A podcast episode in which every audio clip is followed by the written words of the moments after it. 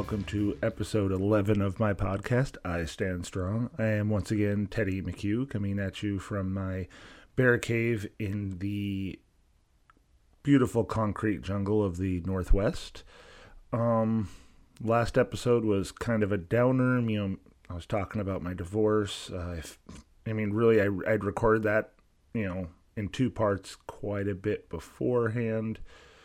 But, you know, I it was something that I was I was afraid to put it out there, you know, nerves with how personal it was, but uh that aside, let's let's move forward. Um so today I'm going to dig into my uh my video games. Um I have I have been gaming since the original NES um and, you know, being that I started with NES, I uh, I have been a rage quitter since before there was even a term for it. Um, I remember, uh, God, I I don't remember how old I was, but you know, my buddy next door, you know, his, you know, he always had all the latest stuff, but he had gotten an NES, and I remember we had logged a a lot of time into. Uh, I want to say it was the original NES uh, WrestleMania game, which was by nowadays standards, oh my god, that game is brutal.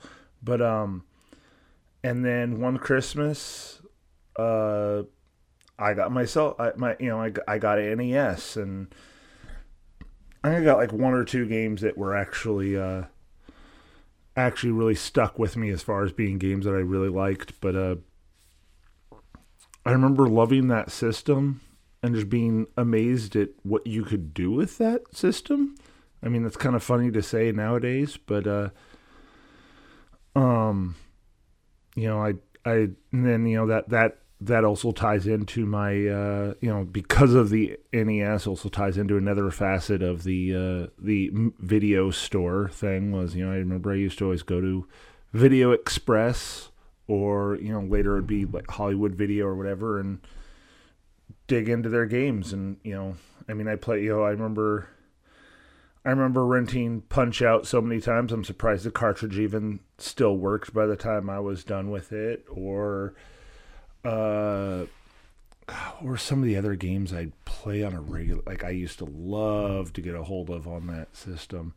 Um, I remember trying to play Goonies 2, which you know it's one of those games. At some point in time, maybe uh, I'll I'll go back and dig into it again, and or I'll try to get it through the through an emulator and play it again because you know there, there there's a reason they say there's there's in video games there's hard games and there's NES hard games. Um a lot of the games that came out back in those I mean they were they were brutal as far as difficulty level and it's it's kind of shocking that you know a lot of people my age even have the the nostalgia for the original NES. Maybe it's because you know it's all we could get back then. I mean, you had the Atari, but um, I've only played a little bit of Atari, and I never really thought it was that great of a system. I guess you know when you if you look to the, you know, if you look to you know once again, it's all you could get. I mean, it was it was basically the closest thing you could get to an arcade in your personal uh, personal house. Um, but yeah, so so my, my first one though, yeah, was definitely the uh, the NES, and though I remember loving the hell out of it, and you know between that, you know, you know that, and then you know I'd get a Jordan versus Bird, and I remember being told several times that when I'd rent that one that uh, I had to turn the system off and go to my room because I'd get just viciously angry at those games. Um, but then there'd be games like you know like Contra God, I loved putting time into Contra. You know, of course, your original uh, Super Mario Brothers game, which you know that that game. You know, once again, another one I put a lot of time into back in the day. Um,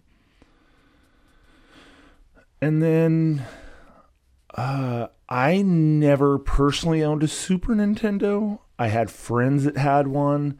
Um, I got the Genesis, which I nowadays see it was kind of yeah yeah. It, it, I I really think the Super Nintendo was the uh, was definitely the better system of the two, but I loved my Genesis when I had it. I mean, like the Jurassic Park game on Genesis was badass. Um,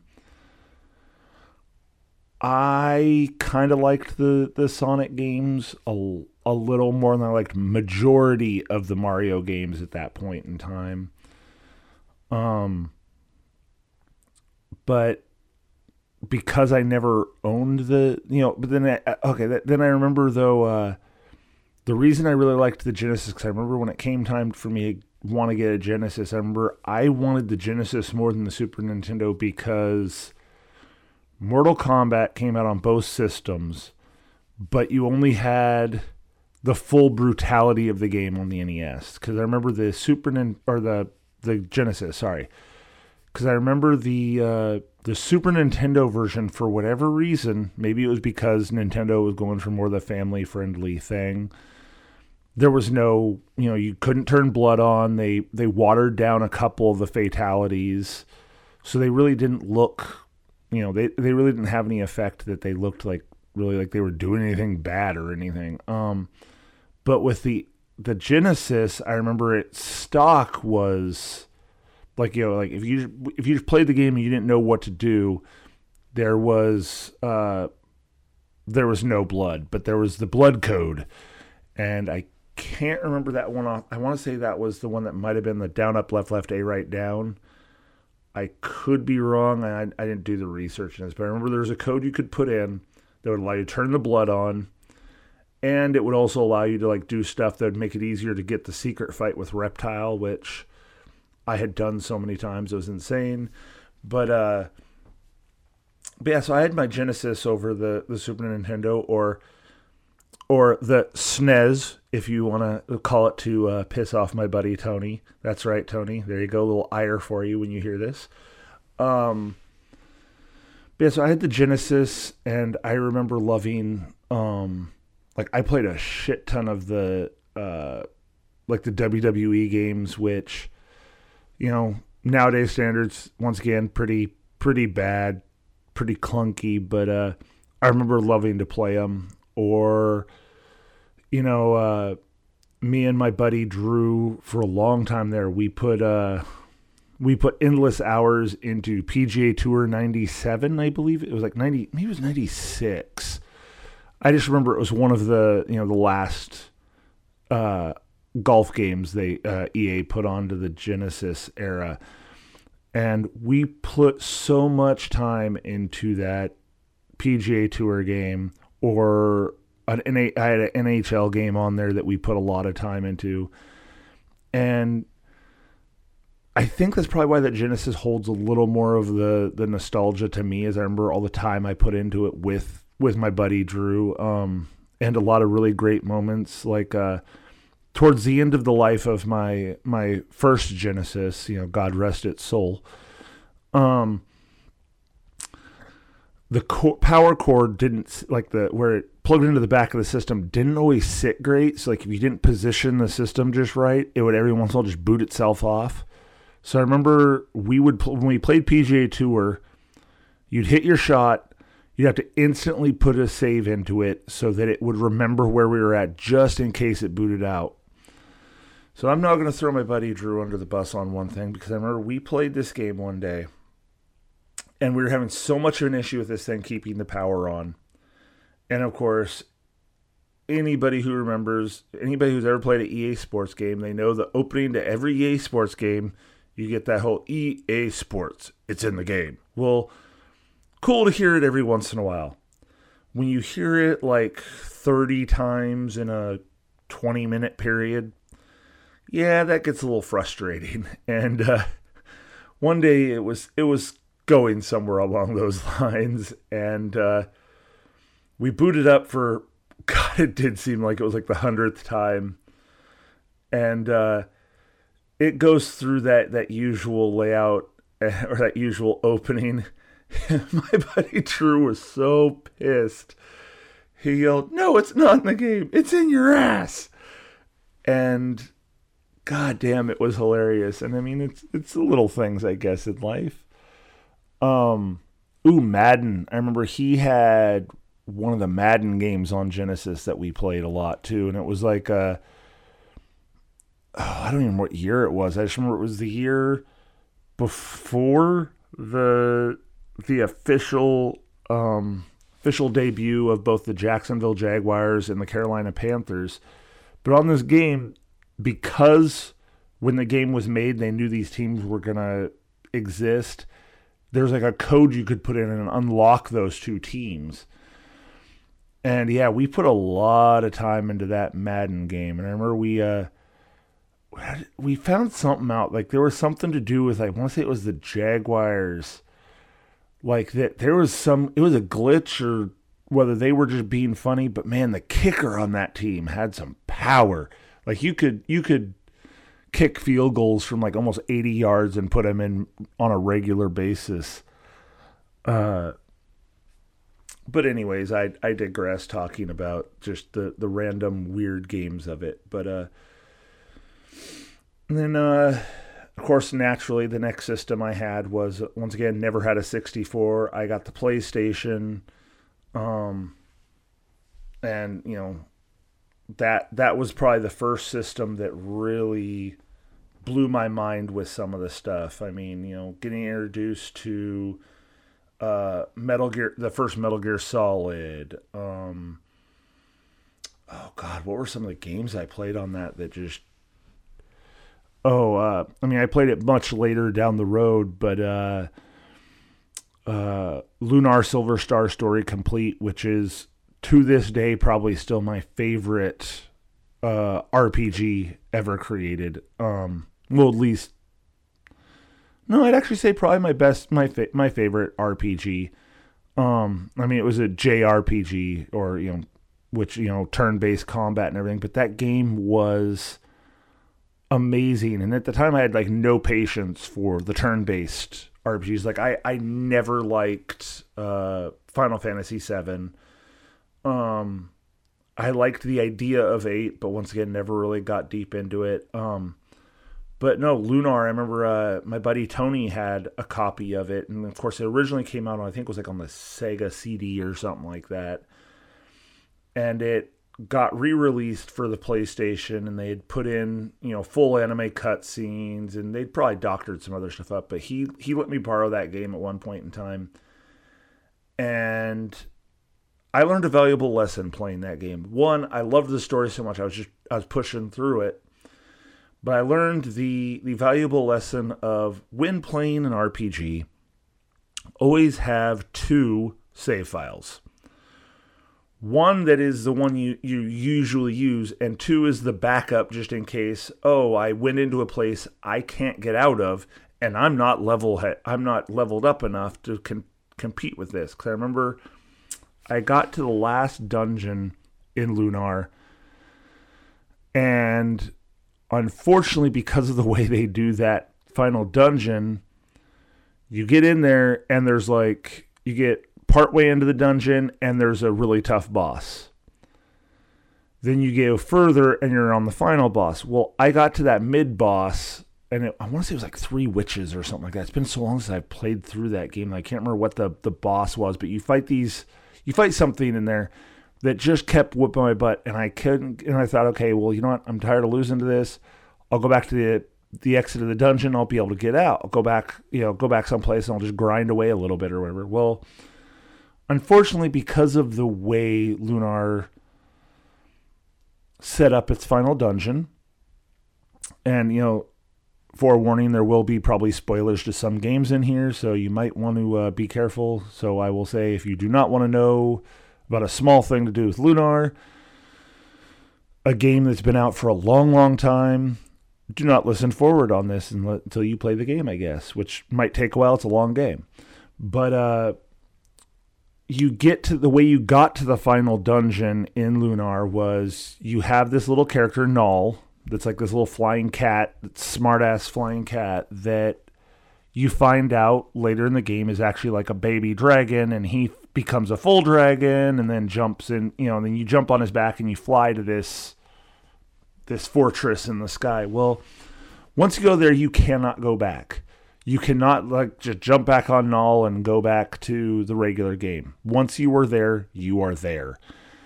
And so I had to start the entire game all over again.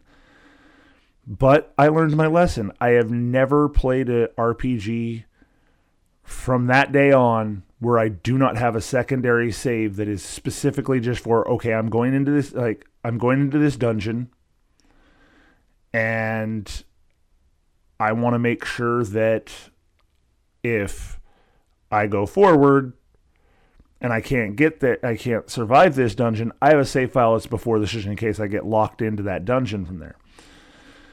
Um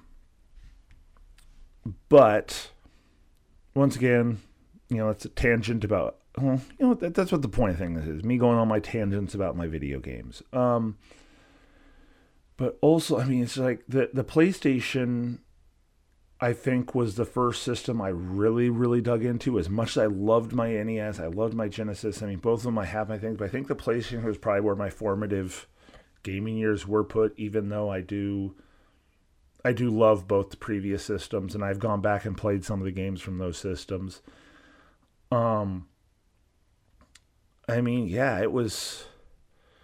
I, I, I could probably dig in like you know if I if I went down a list of PlayStation games I wonder how many of them I I'd really remember being really fond of because I remember on Genesis and on on on NES I don't have as many games that pop up in my head as being like these formative games for me as they were with the the original PlayStation. Of course, then you know PlayStation Two. Uh, ooh, wait a second. We're backtrack to PlayStation. PlayStation was also where I was finally introduced to a game franchise unfortunately I feel has never really lived up to what it could be except for here and there after its like probably PlayStation era which would be Resident Evil. I played Resident Evil every which way there was in that game because uh, I remember my sister had somehow started playing it with her boyfriend, now husband, and they had like the collector's edition. So I remember I borrowed that from them when I got a PlayStation. And I played that game. I played it on every difficulty.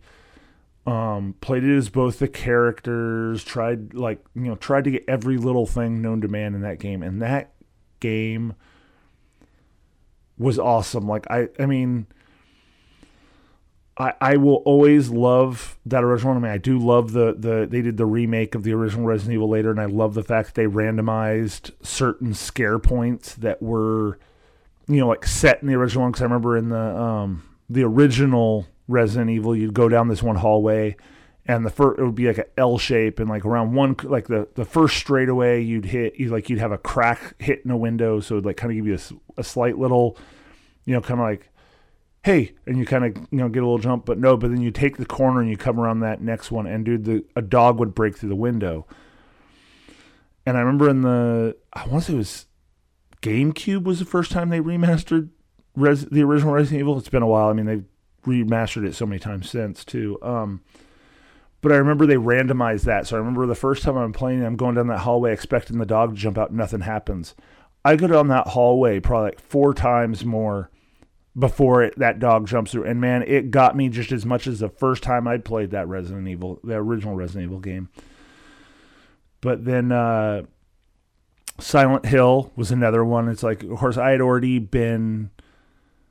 I'd already been kind of flirting with my love of horror movies by that point in time. I mean, I'd I'd seen many I probably shouldn't have seen and whatnot. But anyway, so I uh, Silent Hill, Resident Evil, um, I don't think I played many like the old school like would it, would it be Call of Duties and Medal of Honors that were on that one? Because I know there were a couple that were on those systems. I want to say. Um, so the first person shooter thing never really got me. I think I played Doom on it maybe, but uh, but yeah, that that PlayStation, you know, yeah, it was. That was another one that really got me. Um, and then I'd play these 64 every now and then through uh, the high school I went to. They actually had like a kind of a a youth club at the like the upstairs a part of it. I guess you could say it was like it was run by like the family of somebody whose their kids went to the school and they they put this thing where you could bring up your you know you brought up your student ID and it was after school of course And if you, you could trade, basically put in your student ID and you could borrow a system or borrow the ball, uh, the the balls to play a game of pool or whatnot. And I remember I put a lot of time into 64 up there because they had uh, the WCW and WWE game. Well, I guess it had only been Revenge probably by that point. Maybe it was Revenge and World Tour, but I don't think the WWE versions that uh, THQ had made had come out yet. So I don't think like WrestleMania 2000 or No Mercy had come out at that point but I put a lot of time into the WCW one either way, and uh, various other games through that that club. And yeah, safe to say, video games have been a big, big part of my life, especially you know, um, being somebody who suffered from depression. I had a lot of anger issues and I was I really wasn't a very outgoing person, so it was easier for me to just hang out to myself and play a video game than it was to try to be not to be socially awkward talking to somebody. But when we get to the uh, the PS2 era, um, about that point in time, I want to say I already met Tony because my sister was dating him. I could be wrong on this. I don't remember exact years of the the PlayStation 2 anymore. Um, I, you know, I'm over 40. Things have kind of bound together, but so bear with me on this. But I remember I got my uh, I got myself a a PS2. I may have had the Dreamcast before that, and to anybody who never got to use a Dream, not got never got to play the Sega Dreamcast, I'm sorry because I really liked that system, and I really think the only mistake they ever made with that system, to me, was they were they tried to get ahead of the curve and get into the online gaming thing, and it just never really worked for them if you ask me because like i remember trying to play uh the nba or nfl 2k games that were on that were on uh, the dreamcast but none of them worked online. I mean basketball was brutal because like you'd go up to shoot and you'd have a glitch in the middle of your shot and it would register that you'd been holding that button the whole time. Therefore you wouldn't know when to let go to shoot properly, all that kind of stuff. And then football got, you know, football I think was a little smoother, but I know I had the Dreamcast when uh, when Tony was was with my sister because I remember NFL 2K, probably the original 2K and 2K1 or 2K2, got us into a lot of trouble with my sister, and a couple times got me. Uh, got my mom to uh, get on my case a little bit too because of my uh, my language.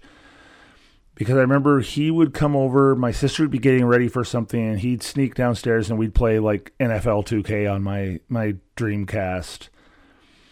And such legendary events with that those games included us accidentally recreating the 3D from WWE on in a on an end zone because I don't even remember who did who was on what side of the ball at that point in time, but one of us threw a threw a pass into the end zone and the receiver goes up in the air and catches the ball.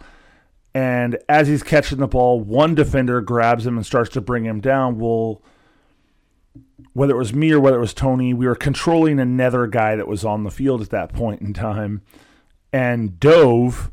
So as the guy that the, the the defender that catches the receiver is dropping backwards with the guy. The character we're controlling is diving so it looks like he grabbed him and like grabbed him by the neck and dropped him at the same point in time. And i remember thinking that was so epic even though it was just a complete fluke of something.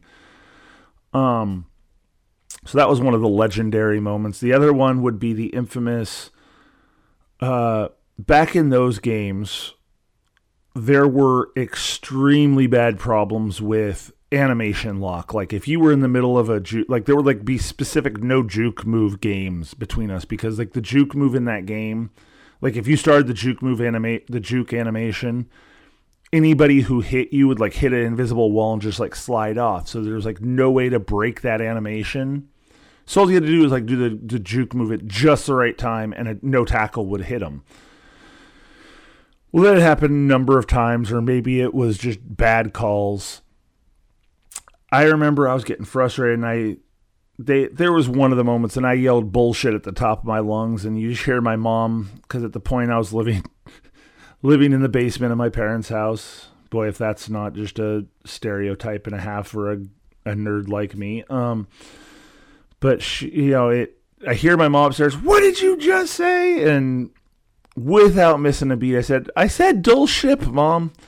And I mean, I knew I didn't convince her of anything, but for some reason that has lived on in infamy as just being something really funny between the two of us. So that's kind of a joke between me and me and Tony. Still, the the whole dull ship. Um. But yeah, I mean, I've I played a lot of the Dreamcast, and I actually liked a lot of what the Dreamcast had to offer. And like, I, I still think it's a shame that that system kind of got lost to time because it just. I mean, I, I'm sure there's more to it, but as as far as I've ever seen, as far as my my research, which is very limited on it, the fall of the Dreamcast was they they tried to do their online gaming thing too early, and they put a little too much time into it, and it didn't really pay off. Um but we'll get back to my PS2 because PS2 was probably the system I put a crap ton of time into because it was, you know, towards the end of my uh my high school years and into, you know, beginning of me not really knowing what I'm going to do with my life after high school. Um yeah, I, remember probably the first game I really remember putting a lot of time into on PS2 would either be Metal Gear Solid 2, which in hindsight, I think it's it's better than I remembered it. it. It's better than I gave it credit for back then.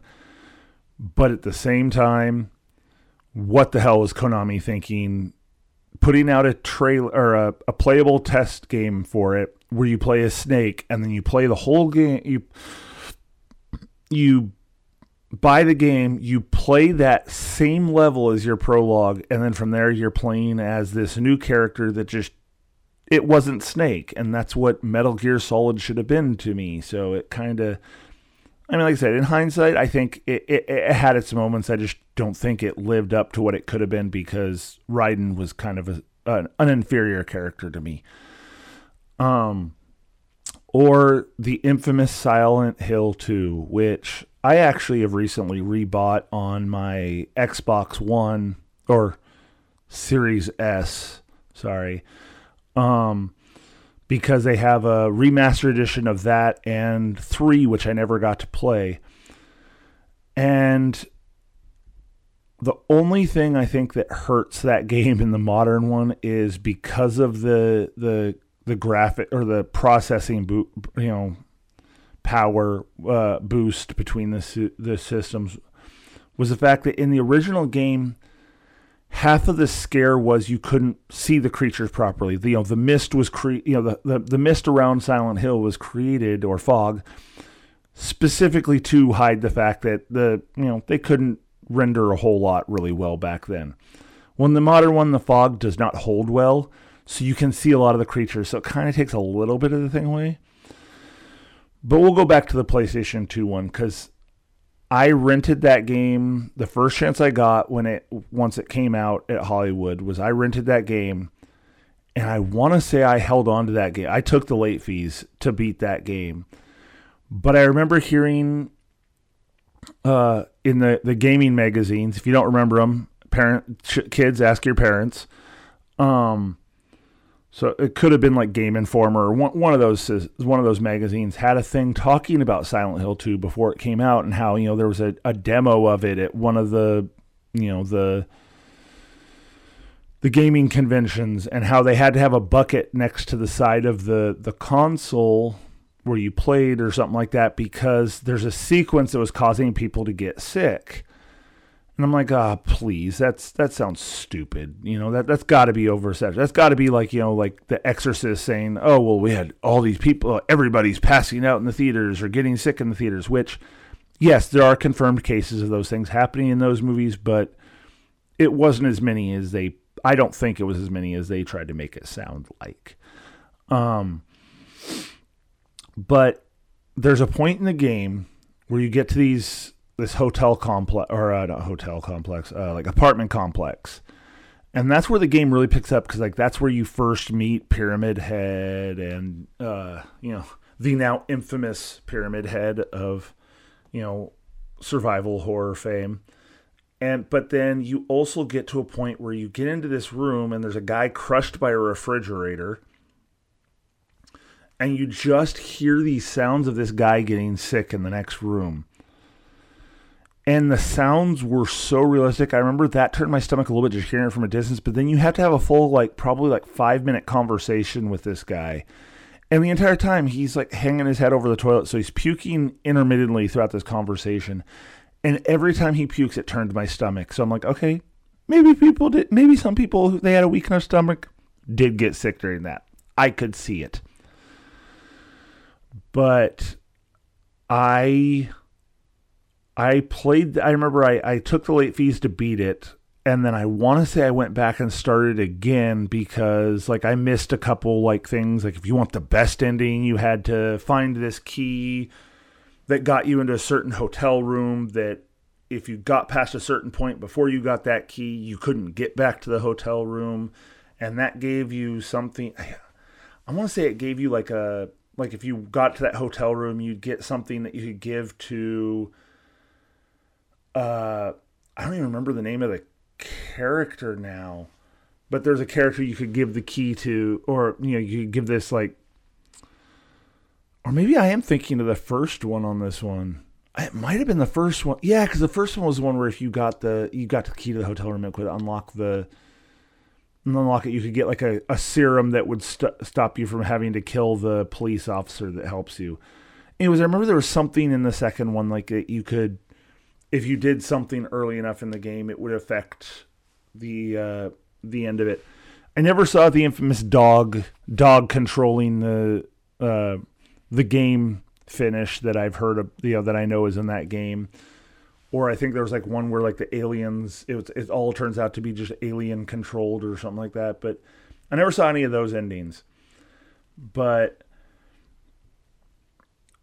that game like was the first game that I couldn't play in the dark. And I mean, you know, once again, doesn't really hold up real well by modern day standards. I'd love to see somebody go through and do a remaster of both Silent Hill 1 and 2 go back and just reboot the you know like I, I don't know if they still have the code the the the coding for it you know the original source code for it but I'd love to see Konami come out with remasters of the first two Silent Hill specifically um cuz those games were just awesome. I want to say that was the problem with the remaster of Silent Hill 2 though was like they didn't still have the, the old source code. So they had to like reverse engineer it so they could do the remaster or it was remastered off like a bad copy or something like that. So it, it didn't it just didn't it couldn't be remastered the way they wanted to um god here i am on my my another one of my tangents welcome to welcome to listening to me talk um but yeah, you know, of course, and then you know from there, you know, just let's face it, just you know, PS2. I got I had an original Xbox for a little while, and that there was you know, I put a lot of time into uh, Halo, Halo, and Halo Two with a buddy, uh, buddy that I I met through uh, Michelle Shane. You know, we we put a whole lot of time into the campaigns on one and two. Um, I can't think of many other games that I really you know on the original Xbox that really you know really set it apart. But I remember loving the original Xbox, and of course you know you get to PS3 360 era. Um, I didn't. I never owned a PS3 until actually, ironically, not too long, like probably about year ago, maybe two, I bought a PS3 so I could go back and play some of the exclusives um, that existed.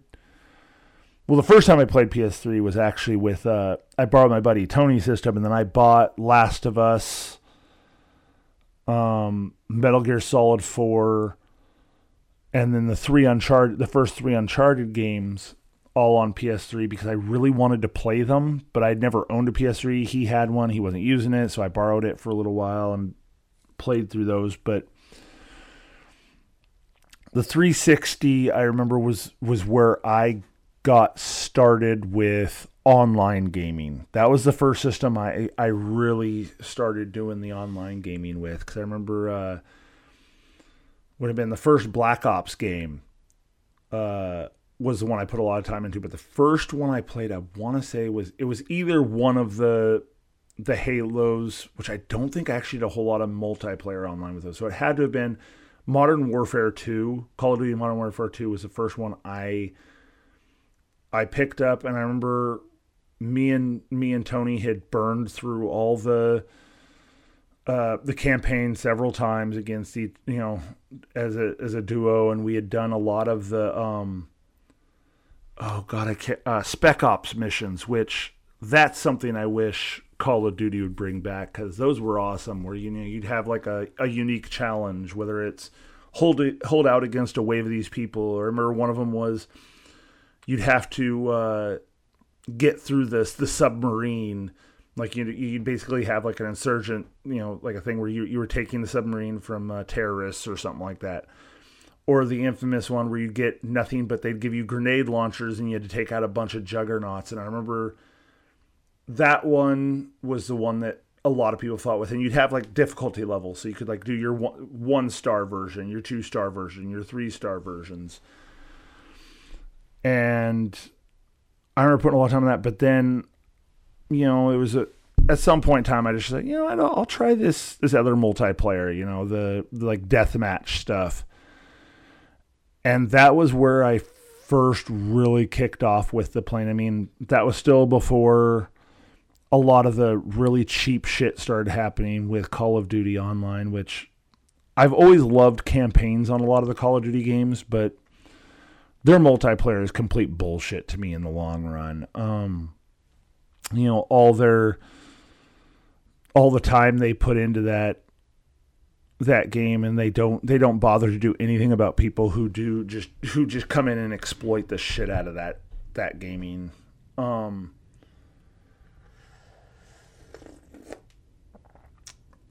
but then we get to the game that completely redefined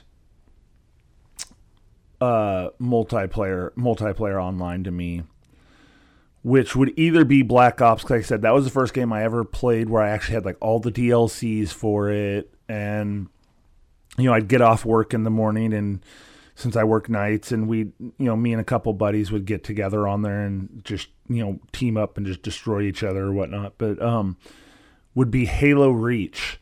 And I remember the reason I think Reach stands out so much for me was because I remember I was unemployed at the time because I had had a um, I had been working at a, a welding place, and they uh, we had hit the the infamous uh, downturn of 2008. So they uh, they had to let some people go, and unfortunately, I was one of them. Still, the hardest conversation I've ever had on a phone was having to call Michelle from the parking lot. I have no shame in admitting I cried talking to her on the phone because I, I had to tell my wife that I didn't have a job currently. Um, but anyways, uh, Tony had gotten Reach, and I really wanted to be able to play it with him, but I didn't have a job. But at some point in time, I had bought some paintball stuff to hang out with another buddy that I wasn't seeing a whole lot of anymore.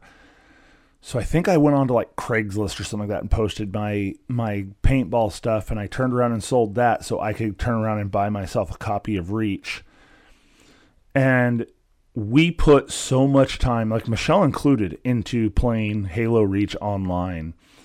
Like the deathmatch stuff was just awesome to me. I mean, that was the first time they put like the armor uh, armor abilities in there, which you know, thank God there's only one of those armor abilities that was truly bullshit, and that was armor lock. So, anybody listening, if you're a person who uh, who like to use armor lock on that, you're the problem, not the cure. Um, but anyways, no, that wasn't on the people. I, I don't, I can't hundred percent blame people for using it. It was glitched, and people used it as an exploit. Because if you'd ever played it the armor lock was like you'd, you'd hit the ground and it would put a shield just around your character, like literally just around the side, size of your body. But you could only hold it for so long, and if you overheld it, it would when it dispar, dis, dispatched the shield, it would drop your you know your physical shields completely. Well, the problem was if you were hit with a plasma grenade, which would stick to you, or a needle or a gun where the needles would stick into you until they explode. If you had armor lock ability, you could get covered with this stuff, and if you hit armor lock, it would just shed all that stuff around you and protect you against that explosion. Not to mention the fact that you could also use the armor lock as if you got right up next to somebody and just deployed it and really quickly deployed it, it would drop their shields completely. So it became kind of a new version of uh, what in the Halo circles was known as the noob combo, which would just be, I think it would be the the shotgun to drop a shield, switch really quickly to your pistol, headshot kill, um, or something along those lines. It's been a while since I've done those, but uh, but yeah, I remember putting a lot of time into Reach. On top of the fact that Reach to me, yeah, I'll say it. it. This might be controversial to some people. Halo Reach is still the best, even the best campaign of a Halo game to me. Um, that game did what you know like i liked one and two i thought three was meh uh four and five never really got too deep into either um but reach like there was something about the fact that with reach was the first time they really made it so that you had emotional stock in the characters you were interacting with. You know, everybody on that I can't remember the name of the team that they the you know the the Spartan team that you were you were a part of in that one. But uh everybody in that team like you know throughout the game you became very very emotionally you know attached to. You know, they were these great characters which was something I don't think they really did other than I mean other than Master Chief and Cortana and then um, oh I can't remember who the one like Colonel was that you interacted with a lot but there really wasn't a lot of characters that were characters I'd say were really all that you know worth getting invested in um but then all of a sudden Reach came along and you know yeah you you start playing as this this new Spartan who gets put on this elite squad and you have to defend reach against the you know the covenant. Um and once again here comes some spoilers so be ready if you've never played reach. You know as you go through this game like one by one basically the this team ends up having to like they you know one by one they sacrifice themselves for the better of the you know protecting this this planet. And it all culminates in this amazing level where you're just basically you're given you're given some turrets, you're given all the ammo you can keep your hands on, and you basically just hold out till you die. You have to die in the end of this mission. Like there's no there's no way to survive the whole thing. I don't think that I've heard of. Maybe there is a way, like if you have like a god code or something, you could get through it, but I, I have a feeling it would probably just keep going until you die because that's the whole point is this this team does not survive. Um, and if you played the main game, as long as you understand that you're not playing as Master Chief as a you know like as a recruit, which is how it was. I always thought it was originally. Um, no, you're just this this Spartan who his whole mission was yeah he died on he died per, like making sure that this this ship and the people got away from the planet before the covenant could destroy them. So basically, you stay behind and just hold one man army it to try to protect this these ships leaving. And man, is it a badass level! But then you know, like I said, multiplayer was just that much, you know, made it that much better. Um, you know, yeah, I never really, you know, the PS3 is a newer thing. Like I said, I, I got a PS3 because uh, when I eventually bought my own PS3, it was because I wanted to play Demon's Souls.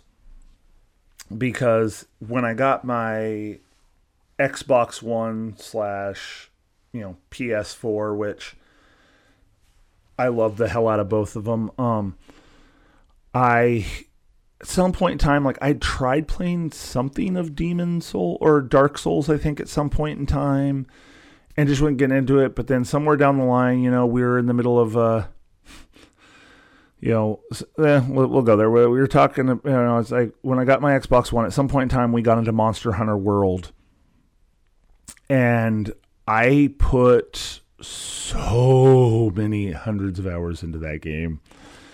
Um, but anyways, we because of Monster Hunter World, we got you know we got attached to a couple people that uh, were across the country. Uh, a buddy Jeremy who's over in Wisconsin. I mean, I haven't talked to him in a little while. Unfortunately, I really need to get back into talking with him. And then uh, a guy that we played with in Kentucky. But anyways, they uh, we had our own little clan on, uh, or I can't remember what they called the groups on uh, on Monster Hunter World, but at some point in time we were playing a mission and someone was mentioning something, you know, asking, "Oh, is anybody gonna be playing D- Dark Souls remastered?" And I'm like, "Fuck those games," you know. They're. I had a misconception with them, and I I am the freely to admit I'm I'm also one of those people who's very hard headed about that kind of stuff. Once I make up my mind about something, it's really hard to change my mind. Um yeah, Michelle, Tony, go ahead and laugh it up. I'm admitting I'm a stubborn son of a bitch, and I, I will freely admit that sometimes I will be contrarian on things just because I want to be. I don't know. It's like just because it it feels like the right thing to me. Maybe I'm a hipster, but I was a hipster before it was cool. Um, but anyway, so uh, somewhere down the line, uh, Tony, like me, me and Tony had figured out the whole uh like account sharing kind of thing through Xbox One. And I think I want to say we figured it out on accident. Just like I noticed one day that he downloaded like he bought a game and downloaded it and it went onto my system and I'm like I didn't buy that game, you know, that kind of thing. Well, we were uh anyways, he bought Dark Souls remastered. And I'm like, "You know what? I'm going to do this. I am going to start the trail down Dark Souls and it's safe to say I was hooked, considering. Oh no, sorry. The first one he bought was Dark Souls three. Sorry, because he had he had heard some good reviews about it and he'd picked it up, and neither of us could get into it. Then later he bought remastered, and of course that's how I played. I ended up playing all the way through remastered and loving it because I finally understood that they're not hard for hard's sake. They're challenging. There's a difference, and, I'll, I'll I'll I'll into this a little bit if I talk about Dark Souls two. But Dark Souls one it's not bullshit hard. It's just challenging. Like once you really learn the, you know, it, it's it's all about dying to to learn the pattern or to uh get a little further with each with each play. I mean, of course, the whole thing is you know you die, you you spawn again. You have to get back. You know, if you want the the souls, which is what you get for killing something, uh, it also respawns all the enemies or whatever. Or if you rest at a bonfire, which is a save point, that instantly respawns enemies. But you get your souls, which is like how you buy your upgrades. It's how you buy any resources you need. Um, from the few shop limited shopkeepers there are in those games. But uh, I found the beauty of those of those games with the first one. So I'm like, okay, I am now down that road. I, I got to play two. Now, two is a very divisive game amongst, I've noticed amongst like the Dark Souls crowds because you either like, lo- love Dark Souls 2 or you think it's a, a horseshit of a game. And I'm personally on the latter. I think it took what Dark Souls 1 was good at and then tried to reproduce a little. Well, basically, instead of just, I shouldn't even say just reproduce some of it, they just flat out took some of the shit from one and carried it over into two, and just like, oh, look, you you fought this once, well, here you go, now you can fight this one again. Um, on top of the fact that I just didn't, I don't like the story in two. I think the story in two was boring. it was a little harder to follow than one. I mean, this this is saying something considering all those game, all the FromSoft games. You have to read a lot of item invent, like a lot of item descriptions to get true lore of the game. But Dark Souls 2 also had the problem of they leaned a lot on gank fights. Like, you know, I remember uh, the. I want to say it was like the Rat Guardian or something like that. And it's this giant dog. The problem was you're not just fighting this dog. You load into the boss arena, and actually, there's like these three or six rats that are there that have highly aggressive poison. So if you get bitten by even one of those before the main boss, you know, spawns, you might as well just let yourself die and try to come again because it was total bullshit how quickly this this poison because like I mean it was like I think it was like 30 seconds or something like that. It was 30 seconds to a minute after you enter this arena. You had to clear these rats before this giant like why they call it the rat guardian I don't know because it's a giant dog looking thing was fun and the dog was hard enough to beat as his own. But if you took a bite from one of those those rats and you had to quickly heal the poison after killing these rats, or you didn't kill the rats before the the the main boss spawned in, it was just bullshit. But then you had another one that was like the Rat King or something. God, they used to use rats. Um, they use like a Rat King or something like that, and it was in that one. It's you're in this little room and it spawns just like unending waves of regular rats. But then there's just this random one rat that you you don't know where you know which one is which until you hit it is the actual boss and all the regular rats i want to say will uh, turn you to stone if you're bitten too much by them where the the the actual boss rat was a um like was high poison once again not as bad as those 3 to 6 rats that were in the the rat guardian but whatever anyways, I stuck through it. I played all the way through two. I didn't th- play through all the DLCs because for some reason that game just it never. I couldn't get into the. I couldn't finish the DLCs. That game was just to me was broken. Um, but then I I blasted through Dark Souls three so much so that I remember I was one the reason that uh, I bought the DLCs so I could play the. Um. Oh God, what were the the Ringed City, and there was another one. Ashes of Ariandel, I think is what it was called, or something like that.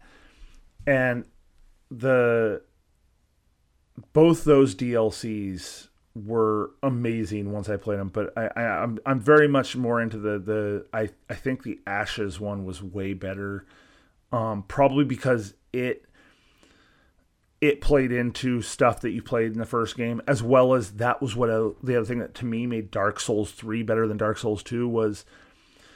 There was so much of this this cool shit you experience, like you just kind of touch the surface on in one, and then you do that game and you, you're like, okay, you're in this completely different kingdom for Dark Souls two. You don't have anything that really tells you what the bigger choices were or like what the the bigger repercussions of your characters uh, choices in Dark Souls 1, where Dark Souls 3, now you're seeing, like, you go back to Anor Londo, which is the both the most beautiful and the most frustrating place ever in a dark in a FromSoft game. Um, where you know, like, so you go back to Anor Londo, which is you know, yeah, it's only a small thing, but you you get to see what Anor Londo looks like now after uh, after the first game, and you get to see um, the Ashes of Ariandel ties briefly into a, a a optional area in the first game where you go into the uh, painted world where it's like basically if you have like you find this doll in this one place and if you have that doll and go to this picture in Anor Londo, you'll go into the picture and you go into this whole optional thing where it's probably one of the first areas I remember in that game where you have an optional final boss. Like you could actually fight this lady, or you could this half dragon, half lady, or you could just, or she'll just let you go because she doesn't want to fight you. Um, not that she's a hard fight, and I chose to fight her just because I wanted the achievement because I'm an achievement whore. Um, for beating her, but uh, but yeah, so it's like you know, it was this t- three three tied too much into the first one, which would make me love it. But of course, I will always be, um, you know, the PS4 era is where to me where where FromSoft really uh, the, the the there's two PS4 games that that really are my favorite of the the FromSoft, which would be Bloodborne, which is my favorite of all of them because I think it just fits me a little more. It feels a little more like you're playing a horror movie. You know, you're the hunter in the middle of this, you know, the night of the hunt, and there's these more Lovecraftian creatures and whatnot. Um, but then you get into Sekiro: Shadows Die Twice, which does not play like any of the FromSoft games. Because at least Bloodborne felt like okay, if you play Dark Souls Bloodborne was like Dark Souls minus you didn't have the block. You didn't have like you you didn't have a shield and you didn't have like your parry system was like you had a gun that you could use. Um but it really was it was way more fast paced. Sekiro they completely went away with away from the stamina system and went to a balance system or something like that. I can't remember, but Sekiro was the first game from FromSoft I went through and I 100% like I platinumed that game. I loved it so much. I mean, and that's a grind because between having to get all the upgrades and beating it what three different ways, I think there was three different endings for that one cuz there was good ending, bad ending. Yeah, and I think there was like a, a middle ending but to get the the the best ending, you had to go through like so many special little hoops. But then again, Bloodborne did that too. But I never felt like it was a bad grind to do those things. Um, but here I am ranting about how much I love the uh, the FromSoft games and at some point in time, I really want to do kind of a. a I, I might actually get into digging into the difference between a, a FromSoft hard game or Dark Souls hard game, the Soulsborne hard game, and an NES hard game, because there is very much a difference. But you know, of course, now we're in the the more modern stuff. You know, like you know, I could I could I could talk forever how the la- both the Last of Us games are are genius geniusly made because the the way they do their thing and uh, the Uncharted series is is up there with probably one of my top franchises or series of uh, games. I mean, even Lost Legacy, which was a spin-off game and wasn't as good as the original 4, was still better than a lot of games that had come out. Um, but yeah, uh, Last of Us, both the Last of Us games were good. I'm I'm I didn't like Last of Us 2 as much as I like Last of Us 1, but Last of Us Part 2 was great as far as the at least giving you a, conc- a little more of a conclusion to what was going on because with where they leave off one i'm like oh they've got to do a part two now because you've got to find out where this goes um i just think part two fell apart because you really didn't have a quote, you know, single uh, and uh, protagonist because you know you you play as Ellie, but then you start having to play as another character, and it, I guess it kind of does bring forward the story of you know are there really any you know can you even be a good person in this this world that they're living in anymore? I mean, both sides have done their their horrible things. But yeah, anyways, um so now that I've gotten through kind of like, you know, my my way through the video games, I just want to talk a little bit about why I feel that the state of current gaming is is flawed and there's things about the old school games that you there's mechanics in old school games you can't do anymore and it, it really kind of sucks. Um for starters, I'll get into you know like the just just the general idea of the fact that these game developers will release a game that's unfinished just to get it to market and get their money and not care about the fact they're selling a, an inferior product to their you know to their to their customers. I mean, look at a lot of the games that come out. These you know they, they call them AAA titles, but where where's the proof that these are high quality? I mean, you're buying a game and it's glitched to fuck because they release it to the the public so that they can be their beta testers essentially. Um, and I really have a problem with that. I mean, like, dude, take your extra time and make the game right and get it released rather than release it and then have a backlash. I mean, look at a. Uh, oh God, I just had it and uh, lost it. The oh Jesus Christ, Cyberpunk.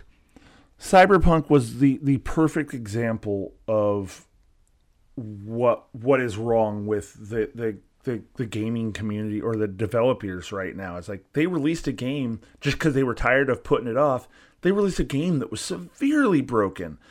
Um, but then again, uh, freaking uh, Bethesda's just as bad. I mean, every Fallout game or uh, Elder Scrolls game that comes out seems like it's glitched to hell and back when it's first released because they refuse to release a completed game or something. I don't know. Or maybe it's just they don't do enough game testing. Whatever.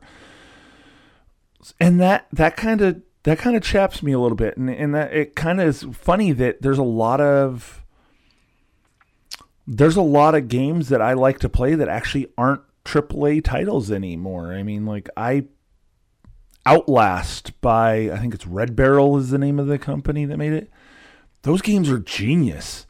And they were never broken games as far when I played them. I played Outlast 2 like right after it came out. And it never seemed broken to me. Yeah, was it brutally hard? Hell yeah. I mean, you're a guy running around with a freaking all you have is a digital camera with night vision and very little batteries, and you're surviving these cultists which goes back to another game franchise I could only play little bits at a time. Um, I'd have to pause that game and take time away from it because it was just so intense to me. Same with the first one, which the first one was definitely the better game of the se- se- uh, series. But I'm also a strong believer you have to play the Whistleblower DLC to get the the full story of the original Outlast. But um but then yeah, like playing some of these like I found so many games that have changed my feelings on on gaming as indie titles. I mean, Celeste is you know, you look if you were just to look at it, you'd be like, why the hell is this game coming out on these systems? I mean, it looks like a maybe a Super Nintendo game. And it's just, you know, you're this girl climbing a mountain essentially through basically, you know, it's a just you know, level at, like screen after screen of like challenging, like kind of puzzle levels. And all you can really do is jump through stuff. And then, but then you get deeper into it and you start to really realize, oh, wait a second, this is actually using this climbing a mountain story as a way of tackling, you know, talking about issues with depression and anxiety. So much so that when it really drives it home is you're interacting with this this guy that you meet on the mountain who's also trying to climb the mountain and your character's kind of neurotic as as it is you know she's always self-doubting herself and whatnot but he you know you're on like a gondola or something like that and it breaks down and your character starts to have like an anxiety attack and he tells her to like you know just stop and just picture a picture a, a feather floating in the air and as you breathe out that's going to bring the feather up and you know and so you start doing this whole thing with the controls where you're controlling her breathing. And it's like, oh shit, this is actually teaching a valid way if you're having an anxiety attack outside of a video game when you physically are having it like that's actually it actually works. I mean, I've I've used it with my depression and anxiety and my really dark points at, at sometimes.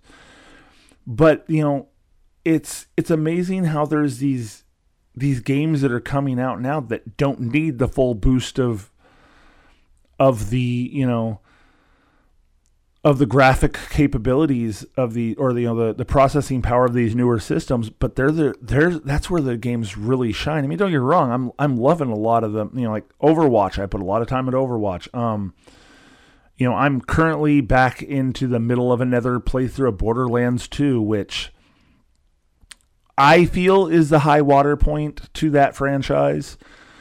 Um I, I have people I've talked to that think one is still the best game. I will say I like the classes in the first game better. Um, I will always be a fan of playing as Brick. Just going around and punching stuff is hilarious when you activate his ability. But two had the best balance of the classes were all good. The story is top notch. Like you will never find a villain that hits me better than Jack.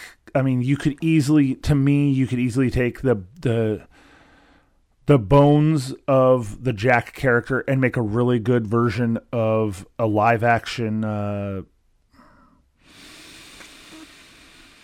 Lex Luthor, which they've still yet to be able to do in in modern cinema. Um, but he that like you know the and it still actually holds two deaths that you know like I just had the conversation recently that there's two deaths in that game for in that game alone that emotional gut punch so strong that there's you know like minus a couple deaths in gaming there's nothing that rivals them. Um so get so get ready for spoilers for Borderlands 2 because I am going to now talk about those and that is uh the death of in the first game you could play as the hunt uh, as Mordecai and his class was considered the hunter, and he had this bird, Bloodwing, that was his sidekick. Well, you interact with all the characters, all the, the, the Vault Hunters from the first game and the second one. Well, Mordecai at one point in time asks you to go someplace to find Bloodwing because he was kidnapped by Jack. Well, you get to this mission and you get to the end of the level and you're fighting Bloodwing because Jack is like basically uh like doctor like uh not doctored um like experimented on him and now he's like this super powerful weapon. And even on this last playthrough I've done, I know the outcome of the, the fight, and I'm still sitting there like, okay, he's not to die this time. They're not to kill him.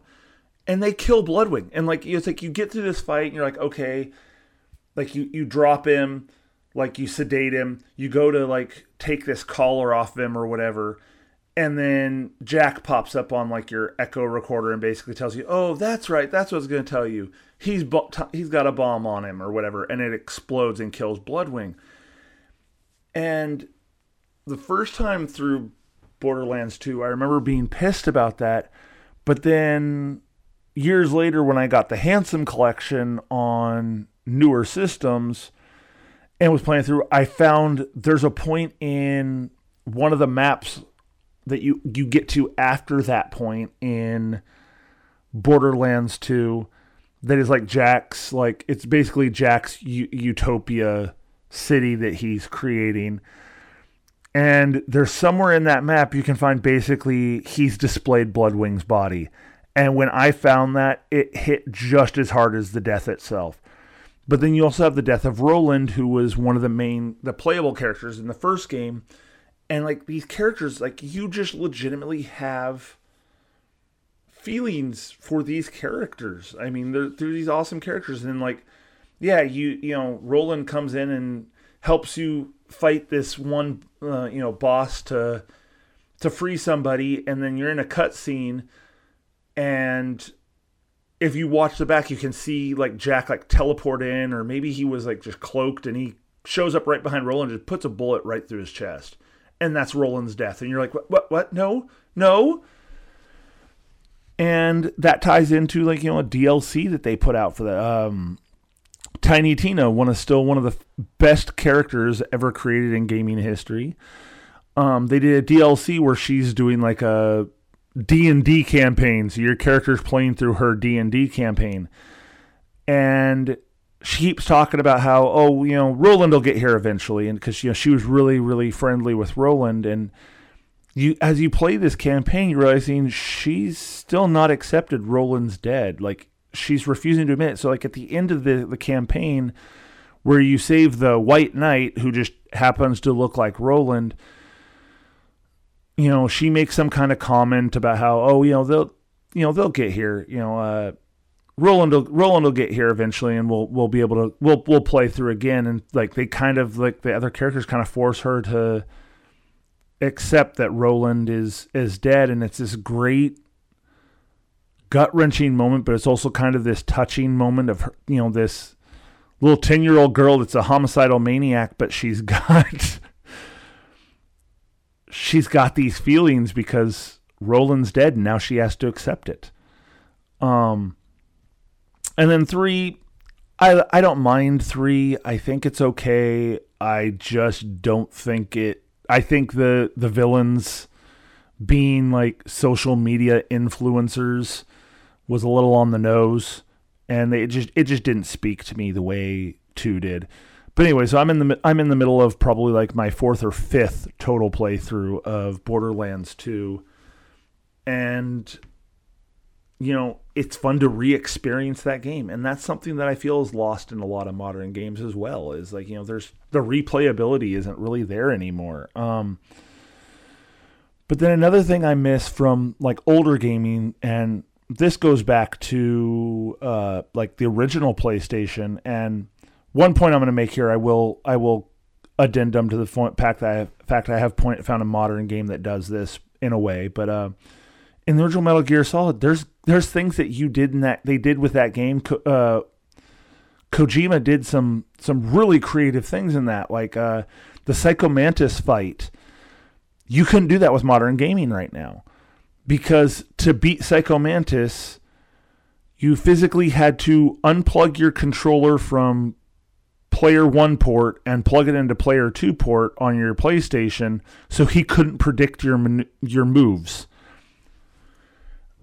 I was getting my ass handed to me in that fight because every time I'd go to shoot him, he'd know what I was about to do and teleport away or whatever, and I'm like, I don't know what to do. And I remember, I want to say it was the conversation with Tony where he was like, "No, you, you there's there's a trick to this," and I'm like, "What do you mean?" He's like, "Move it over to port two and sure enough you do that and like the character even like kind of breaks a fourth wall about it and like comments on it when you beat him? Psycho mantis makes him oh i see what you did. You you switched the port or something like that. But then like before you fight him there's this great little moment of you know back in back in the original PlayStation and PlayStation 2 eras there was you had to have a memory card to save everything which boy am I glad that's not a thing anymore. Um, because memory cards never hold it up, held enough information uh, for most games. But you'd get to this, you know, you got into this fight, and if you had certain games by Konami on your memory card when you fought him, he would say he was going to read your mind, and he'd but he'd make a comment like, you know, if you played Symphony of the Night, he'd make a comment that, you know, oh, I see you, you like, you know you like your Castlevania and blah, blah, blah and these little comments that like so basically it read your memory card and would interact with that. And I have found a, a modern game that kind of does that um, in the Dark Pictures anthology games by Supermassive, which if you like horror and you like anthology and you don't mind playing games that are a lot more interaction than they are like straight up gaming because there there's really a lot of like you know like you know you're just walking through these little things interact with it you'll have a cutscene that'll move the story forward a little bit you move a little forward find you know you find stuff very much like I mean Until Dawn was the first game Supermassive made and that was like kind of their prototype for this but the Dark Pictures anthology is I think when it's done it's gonna be five games but there's three out so far. And I've played the first two all the way through. I started the third one, but didn't have a second person to play through. And they're kind of games that are way more fun to play with other people. Um, but we got like when I was playing Little Hope, which is the second one.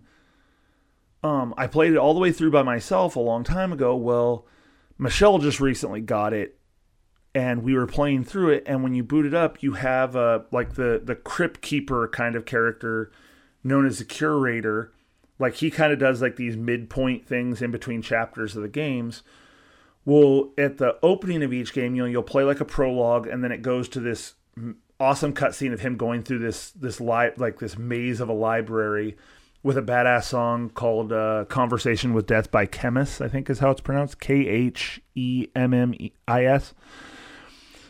Badass song, but it's a it's a metal version of a, a folk song that's got a million different covers called "Oh Death." But um, anyways, when we finished that prologue and we got through that opening cut sequence of you know the opening credit cut sequence and he makes this comment that oh i see i see we have somebody we have one person who's trying for the first time and another person who's trying to find a better conclusion or something along those lines basically in, insinuating that it knows i've played this game before and i'm playing it again to try to get a better ending.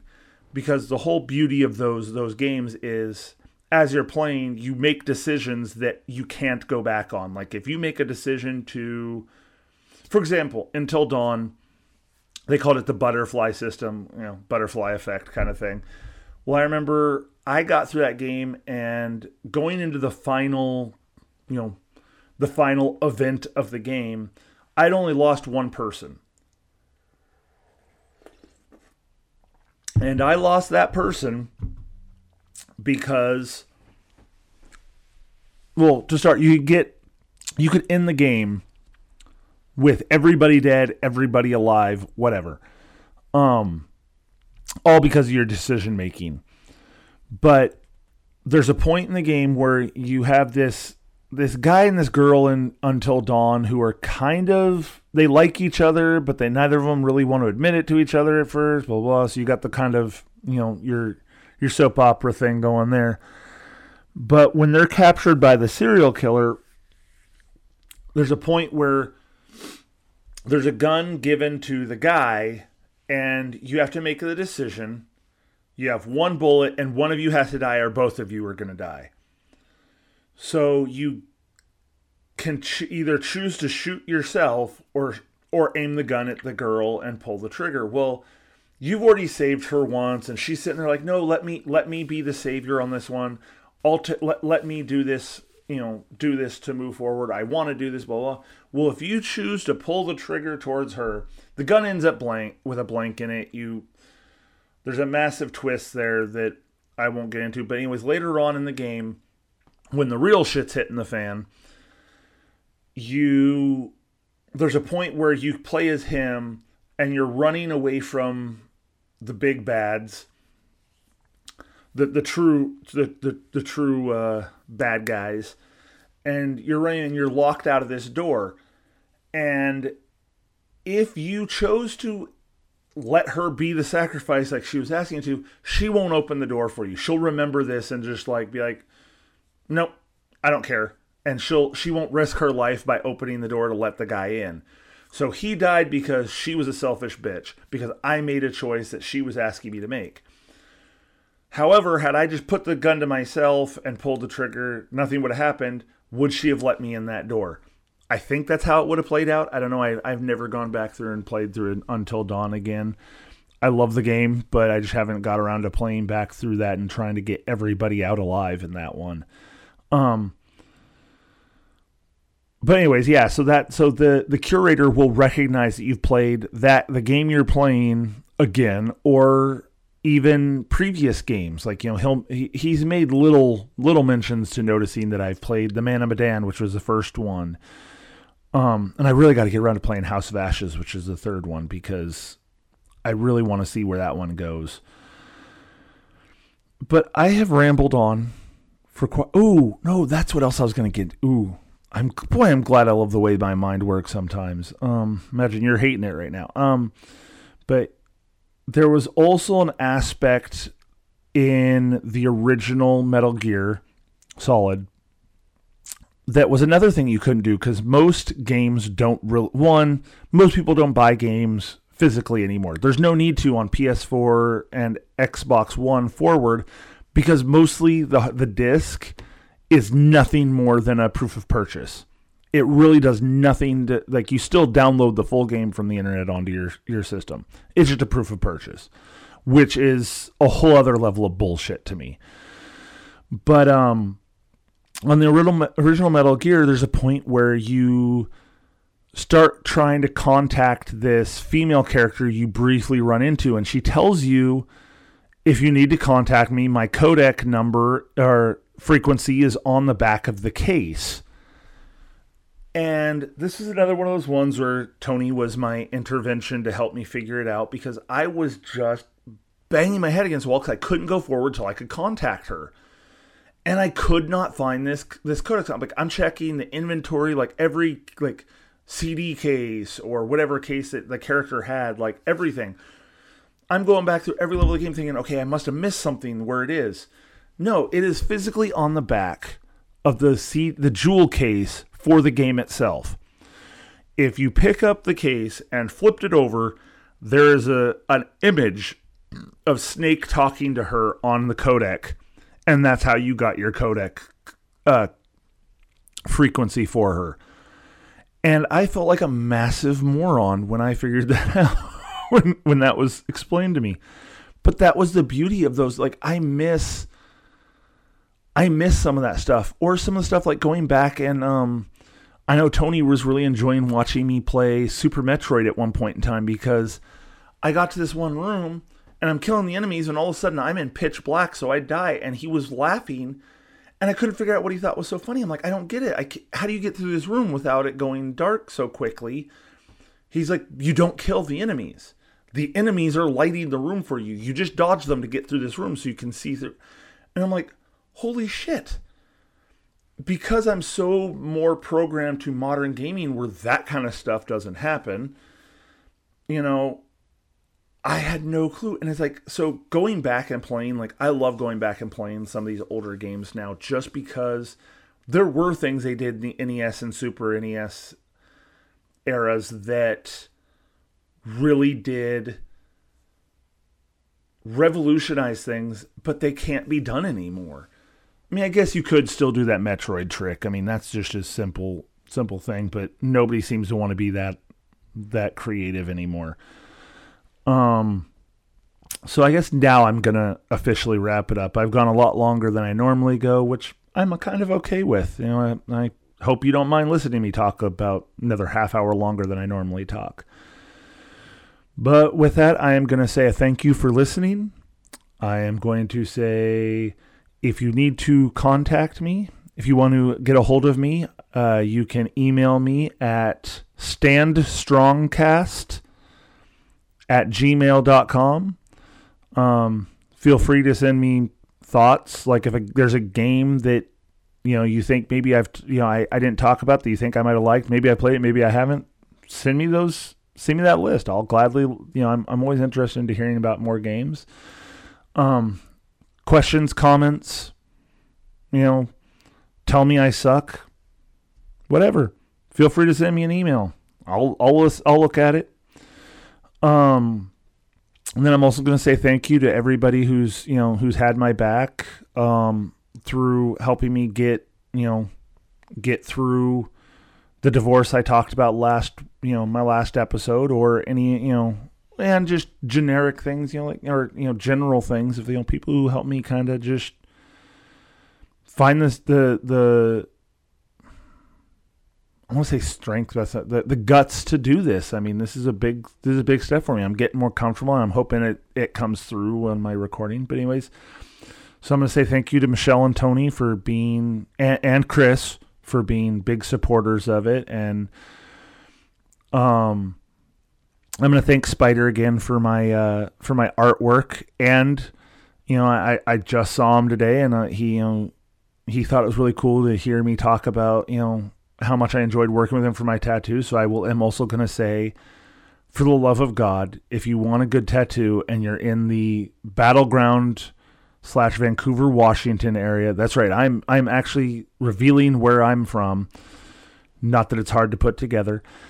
Uh, reach out to Five Star Tattoo. Anybody there is going to be good. I go through Spider, but never, you know, like uh, Amanda and Levon are both badass worker, are both bad, badass artists as well. So you really can't go wrong with anybody at Five Star Tattoo and Battle Ground. So I'm going to put a big plug for them on that one. And with that, I'm just to say I I wish you guys all a happy time, and I hope you guys enjoy you know enjoyed listening to this, and I hope you enjoy games as much as I do. So with that, see ya.